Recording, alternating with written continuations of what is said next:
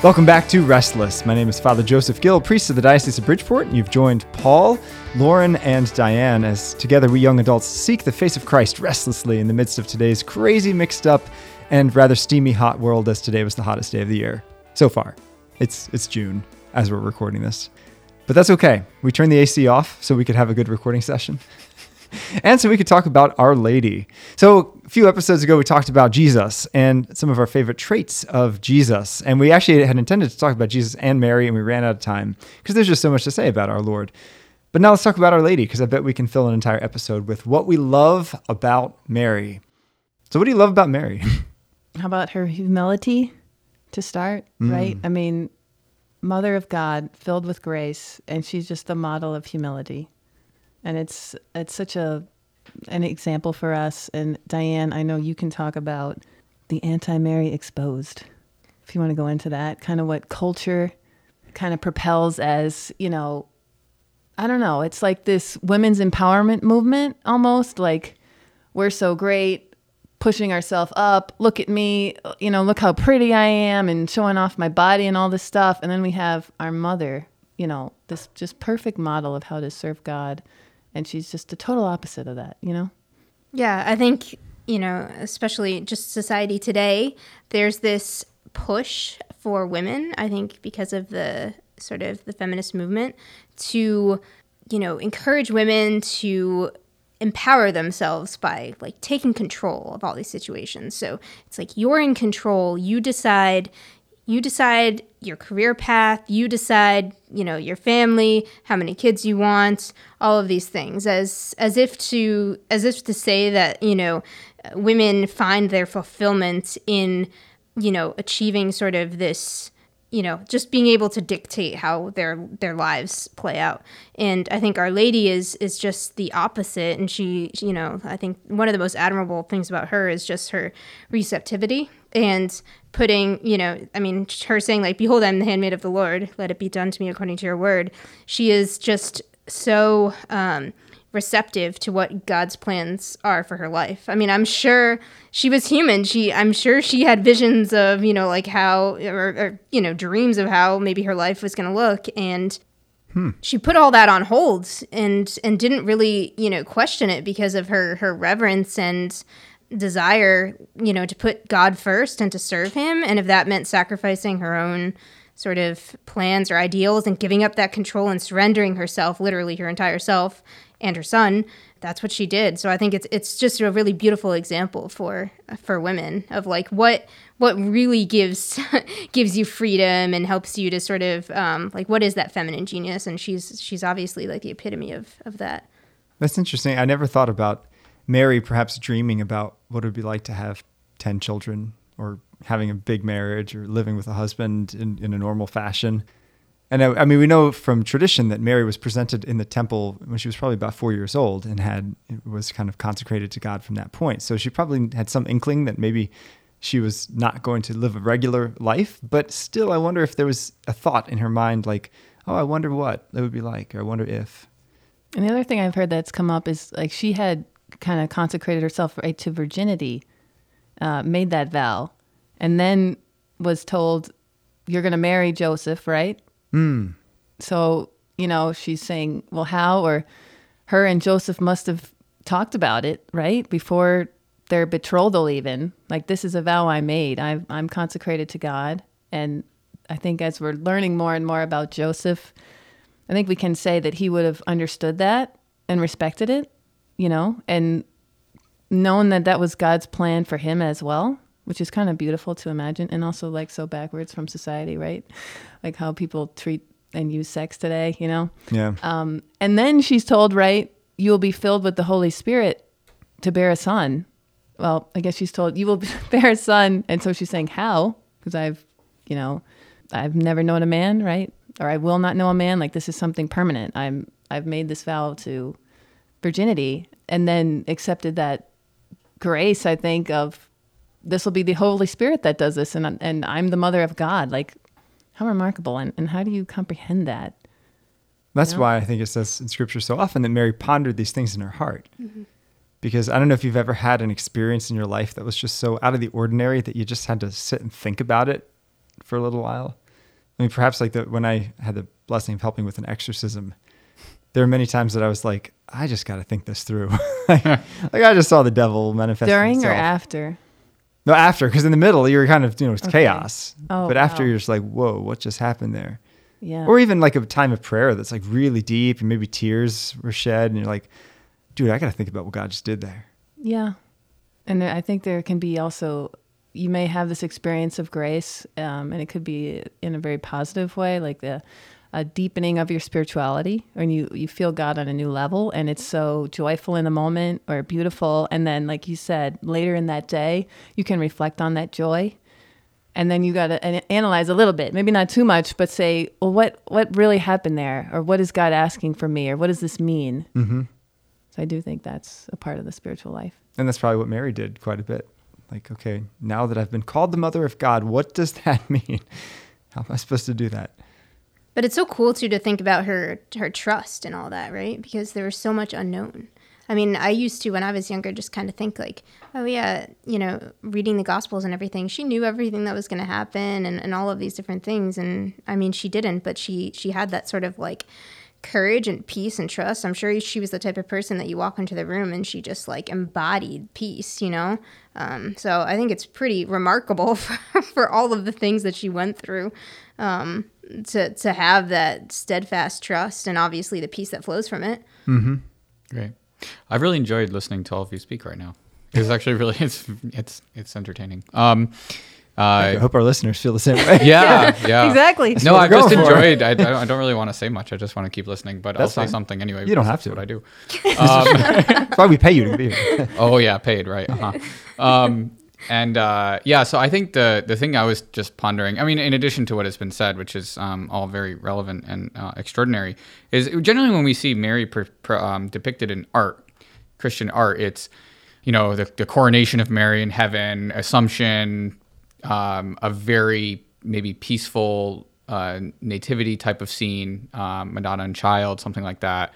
But I always think about you know that she's also a mother to Jesus in especially in the early you know which is so important at the early part of, of any child's life and just the the moments that we see her just being a mother and it's and it's probably it's like if you think about it as just different than this, you know, and more angelic depictions of her. It's like finding Jesus in the temple, you know, and, or or the wedding feast at Cana, or um, or you know, even at the foot of the cross, um, and weeping. It's just that that embodiment of of motherhood too. It's just so um, in in a very pure way is is very admirable or something to to be in awe of.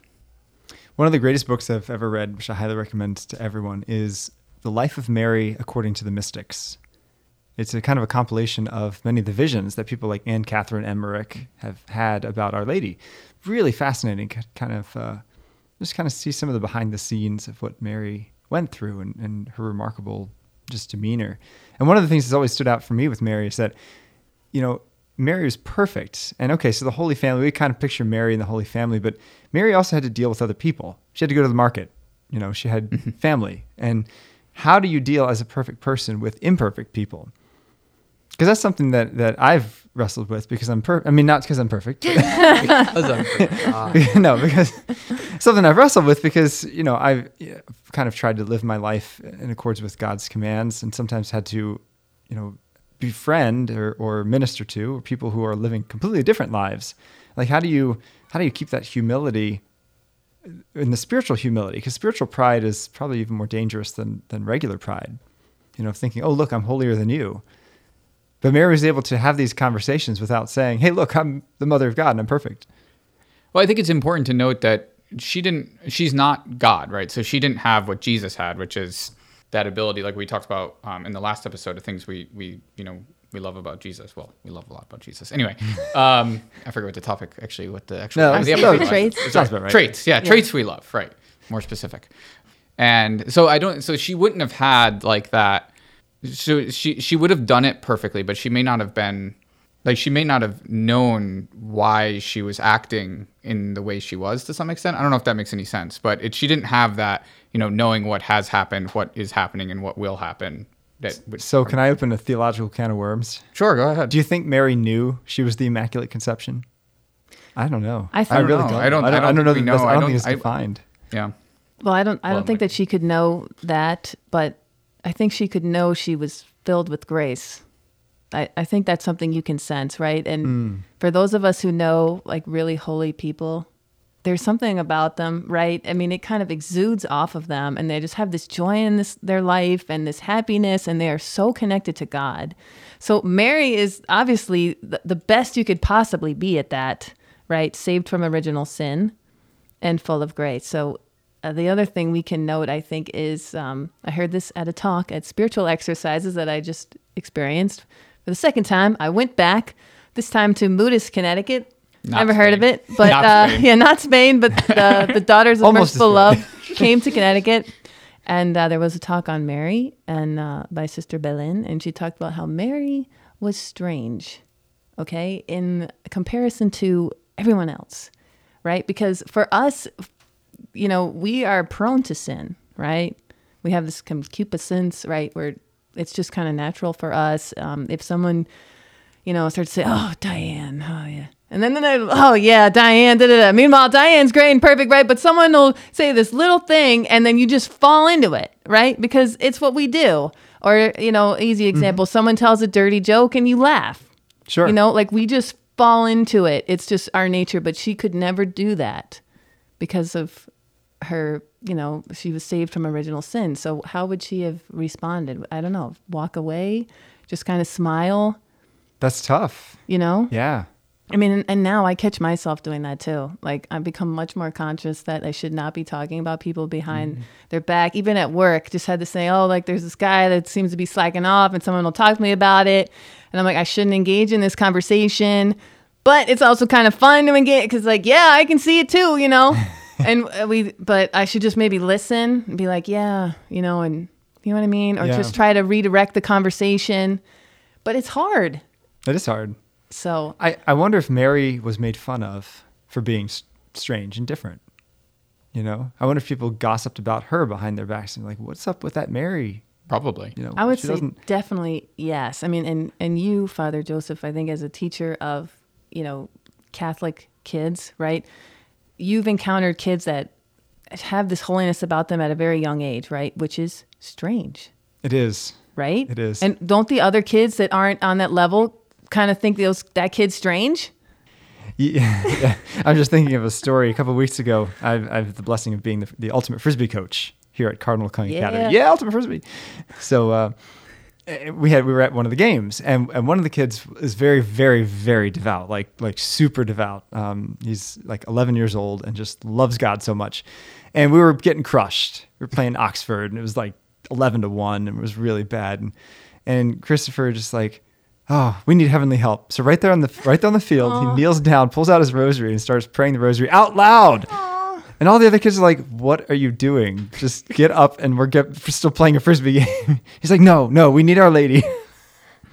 That's so sweet. I was like, "Sweet," but it was also a little weird. Yeah. It's weird. I'm not gonna lie. Well, I yeah, I think that's you know when you listen if you're in the Catholic YouTube world, that's the that's like a standard thing. It's like, well, be weird, you know, Yes, be weird, kind but- of, kind of, if I was if so, if I was gonna be a missionary in Africa, yeah, I would learn the language. I would eat their foods. I would try to fit into the cul- culture, right? Because you have to earn the right to be heard. Mm-hmm. So there's there's a place I think for holy fools in the church, like Saint mm-hmm. Francis of Assisi. You know, people that like, really live radical lives. But if you also want to be heard, you want to be evangelized, people can't think you're a freak. Yeah. I think that I think where it comes in is is is well when we talk about like the current world versus the time when Mary lived. Well, that's very true. Like if you were if I were to tell my colleagues, which I have, and it's weird, it's like, oh, I'm going to retreat this weekend. What does that mean? Well, I go. Hello, I that's go to relatable. I go to Moodus, Connecticut, and stay in a cabin with no hot water for a week weekend and listen to people talk about Catholic stuff with my friends. And then, then the other one said, wait, there's more more than Oh, one and it's person that silent. And you can't talk. You, you Yeah, can't I talk the entire that, time. They, they take your phone away or you give your phone up. You haven't done a silent retreat? I haven't. No, you, you gotta try it. I will. You should. I will plan to. Everyone listening, don't be afraid for a silent retreat. Once you like connect with God, Yeah, it's you're good. powerful. pretty Like awesome. you, Yeah. you don't need to talk. awesome. You don't need the phone. Yeah. Any case, so yeah, that, that's true. That's That- weird, and I'm okay with that. Like that's one of the weird. Like I'm okay being weird in that respect. Yeah. Yeah. That makes You know, sense. so I think that's where I'm coming from. I, do, I think it's I think the extreme is when you s- isolate yourself from society completely, and we talked about that another time. Yeah. Yeah. Yeah. And you, you have to follow the Spirit's leading. Mm. Maybe the Spirit will tell you to do something weird. Well, with the strange thing, I think we as Catholics, as you grow in your faith, I think we've all probably experienced it or you've seen it in others. You do pull away from worldly things, right? Like for me, easy. In college, I drank a lot. I loved beer pong, super fun. now I'm not going to be like, oh yeah, let's rage. You know, like I've um, evolved from that. Um, and that's part of just growing up too, right? But uh, I think it's also the spiritual life, like recognizing I do not need this to satisfy me. And then you may still be around people who are like, yeah, let's drink. And they're like passing you drinks or something. And it's like, you know what? Nah, bro. Right. And then sometimes people notice on about that, right? And they think you're being a little strange. You know, why don't you want to party with us or whatever? And that can happen in so many different parts of your life. We used to play Gatorade Pong. I would play that. That was lots Let's of go. fun. I mean, I just love throwing the balls in the cups. That's right. You know? Like that. It's a skill. I like sports and games. I like baseball more than beer pong, like traditional beer pong. Baseball. I don't know that. Oh, okay. Is that, never is mind. that a drinking game? It is, but you can play it with Gatorade should you wish. I, I would ask you to explain it, but I don't necessarily. No, I want all don't of our think listeners Let's know go how to to play a drinking game. So, Um, get back but- to Our Lady. But I would, yeah. So I would say that it, when you think about um, when you think about Mary in that respect, and it's like, okay, well, we we might be able to share a little bit in that, but I mean, it's a whole different ballgame. I think also she was living in a Jewish community, a poor Jewish community relatively, and uh, my guess is that there was probably just in her daily life, especially before Jesus, there was probably little time to be. I mean, it's a lot of tasks. It's a task-oriented society, right? that is true. you know so i think that there's probably a little bit of that i just i don't think we can relate i think it'd be very challenging for us in 2021 to relate to that That's probably pretty homogenous, and probably everyone's related.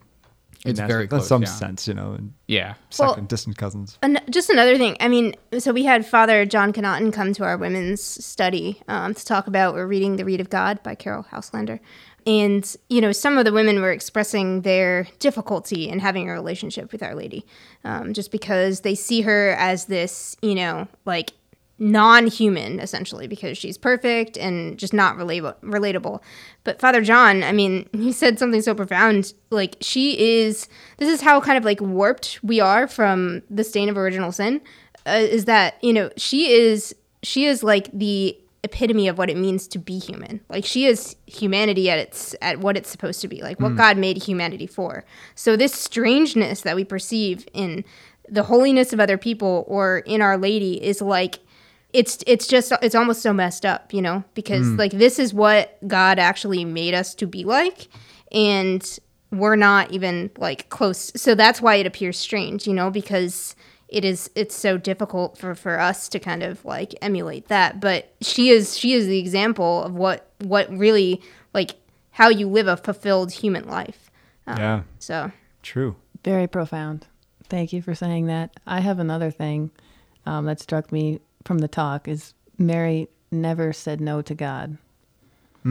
And you think, well, of course, because it's Mary. But then when you put it on yourself, you're like, well, how often do I say no to God? Right? Like, oh, I should go to adoration, uh, but I'm tired and I worked a long day and I want to go eat dinner. Or, oh, I should say this prayer for this person. It's like, oh, I'll pray for them tomorrow. Right? Like, we make excuses all the time of different types. Like, oh, I'm too busy or I'm too this or too that, or I'm not good enough. I can't do that. Or, I, I don't know enough to do that. Whatever God may be asking us to do, it's just so natural for us to come in with a no and then maybe have to convince ourselves of a yes. But mm-hmm. she just always said yes. Yeah, and it's just it's such an example of like the the extent of her love for God because it's very easy to say something, but even Father Mike Schmitz had a he did a great homily for uh, Corpus Christi, and you know he was basically talking about the Eucharist and like the lack of belief as really stemming from a lack of love, because love requires sacrifice, is what he was saying, and that you know like if you were going on a, a a trip or whatever and you had to get up and you knew that you had to get up at like you had to go all the way across the island. You had to get up at 4:30, take a ferry, you know, hike up a bunch of mountains to get to this place, but it was something you really wanted to do. You would be willing to do it. But are you are you willing to do the same thing to go to mass, you know, to receive the Eucharist? And that's convicting, you know, of, of thinking about things in that sense. But obviously, like Lauren, what you're saying, that she never said no. That, that's how how deep her, you know, like her love for God was. She was willing. It didn't matter if it costs because that's what love is. Sure. You know, the, I remember the great story from life of St. Faustina, who uh, was trying to conform her will to God. And so she actually wrote in her diary, my will, and then wrote a big X over it. And the whole page was just one big X over my will because she wanted to always have her will united to God. And that's uh, certainly Mary living that perfectly. Like the epitome is during the Passion, right? I mean, uh, it's it's hard for us to bear the thought. Um, it's hard for us to watch the Passion you know narrative and she was there all, all along the way and it's her son that she's watching and she was powerless you know? Mm-hmm. like that's the other thing like to think that you can't go up and stop them. You just have to en- endure it. And i think um, her prayer was like god's will be done god's will be done. Mm-hmm. is that right diane? Yeah and so uh, I think she she definitely understood her mission, right? So she wasn't willing to sort of uh, let any of that get in the way. But the other thing that's really profound when I am meditating on the rosary is like when the apostles after his death are in the upper room and they're praying and everything. Like I mean, she lives for many years after Christ's death, and um, she's persevering with them in prayer and and taking care of them as you know like that their own their you know her own children mm-hmm. and that is so difficult like just the strength that that takes to to have just seen what had like this awful thing that happened to your son um, and then to just be able to continue to pour yourself out for others and not get sort of caught up in sort of the you know well, number one being upset with these guys for abandoning her son hmm. number two you know uh, just bitterness of you're upset at just the whole situation. Um, it's just unbelievable her strength and uh, continual pouring herself out. You know, she went through something so horrific, and it's so easy to just crash and and, and cave in. Um, and think about the forgiveness of Mary too, because it was it was because of the sinfulness of everybody, including the apostles, that Jesus had to die. So, like G- the apostles were responsible for Jesus' death, and Mary would have had every right to be like, you know, why am I taking John into my home? Why, why am I, you know, these are the ones who are responsible for the worst tragedy in history, the one I love the most, his death. And yet, I don't think Mary ever held it against them. Well, she wouldn't be able to, right? Because she doesn't have the fallen nature. So she doesn't even have like it's it's not the ability, you know what I mean? Like yeah. she doesn't even have that the desire, inclination yeah. or the desire to to to think that way, which is like just it's hard to it's hard to comprehend that. I think. And of course, once Christ has forgiven us, then I'm sure Mary sees us as as Christ sees us. Right. Right. Right. Redeemed in him. So one thing I've read about the passion is that Mary was able to or she wanted to or was able to take Christ's suffering just by looking at him. Hmm. Have you read that, Diane? Um, I don't think so. There so there's um I don't know. I think that was in the Anti Mary Exposed. I believe. Maybe. That's why I read that. But Maybe I zoned do out. you know that, Father Joseph? That's a beautiful thought. Okay, because I I remember reading it and thinking, how did she do that? You know, or was it just that their love, their bond was so mm. like united? Well, that she's think, maybe asking God to like. Well, I can imagine any if, suffering you can. Oh you know? yeah, for sure. But even on a human level, if you if you're in the hospital bed and you see your mother, how how consoling that is. You yeah. know, so even you may be well, physically still suffering, but you're like, I'm not alone. The well, love is there. Well, I also think about it as is well just coming because like I lost my brother and my mom had to. It's it's terrible when you have to bury your child, and my mom had to do that. Mm. Um, and just I don't know if this is applies, but I think it's that like like my, my mom like suffered with kind of like with my brother at that moment. Mm-hmm. You know, like that's it's it's you, you could see it. It's it's like there was a bond between the two of them yeah. that no one else had. It just it's just the way it is. So um, from Mary's perspective, watching this, watching her son go through this, you know, it, eh, she doesn't have the inclination to sin, but that doesn't mean she's not sad and mourning and. Well, some of the saints saints have said that that Mary suffered in spirit what Christ suffered in body. Yeah, I yeah, I completely understand. Like I can understand that for sure. That that gives me a lot of hope Yeah, you know, and when suffering. uh, the bassist in our band, he um, he suffers from leukemia. It's uncurable. He's had it for 14 years, and he um, uh, and he says the the physical aspect of my suffering is is nowhere near the mental, like the mental aspect of just living with cancer every single day of his life. Wow, what's his prognosis? It's well, it's terminal, but it's just how much longer he's got, and he could live another 14 years or 20 years or a year. You know, it just depends on how it develops. Hmm. But you know, so that's the mental, the mental strain from from that suffering is str- is is is harder on him than the actual physical ailment. Sure, So sure. I mean, all those things. That's just that's the humanity that we were talking about earlier about Mary. Like, of course, yeah. So, do you guys have a relationship with Our Lady? Yes, very very deep. I think I've I've always sort of ever since I was a child I was praying the rosary like as a family, and um, my mom always tells me the story of she remembers me at my first communion like being the only one there like sitting and praying the rosary. Um, but That's so cute. yeah, so um, she tells me that a lot. But um, I was over at Diane's house last, we- at Diane's parents' house last week, and I saw a picture of her first communion. It was very cute. oh, you did? She actually looks exactly the same. Yeah, that's true. People think I'm like 14. yeah. yes.